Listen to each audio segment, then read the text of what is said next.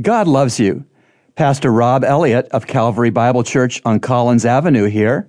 What did Jesus mean in his prayer to his Father? Thy kingdom come, thy will be done on earth as it is in heaven? He meant that he wanted the day when God's kingdom would come to earth and everything would be good again on earth. Listen to Isaiah 11, 2 through 9.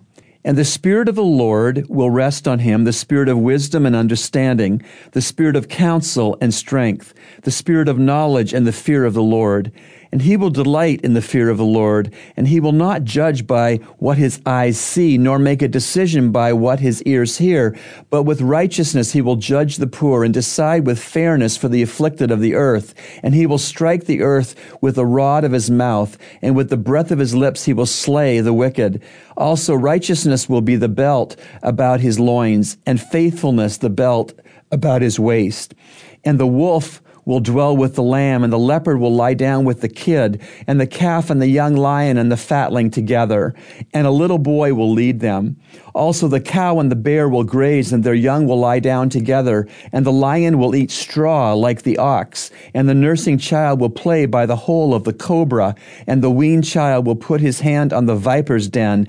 They will not hurt or destroy in all my holy mountain, for the earth will be full of the knowledge of the Lord as the waters cover the seas. As it will turn out, God's coming kingdom will have as its king the Son of God, the Messiah, the Lord Jesus Christ. When Christ establishes his righteous kingdom, nature will be cured, persons will bow down to the king, and the sin will be forcibly held in check we can really look forward to the coming day when God's will will be done on earth as it currently is being done in heaven, completely, immediately, enduringly.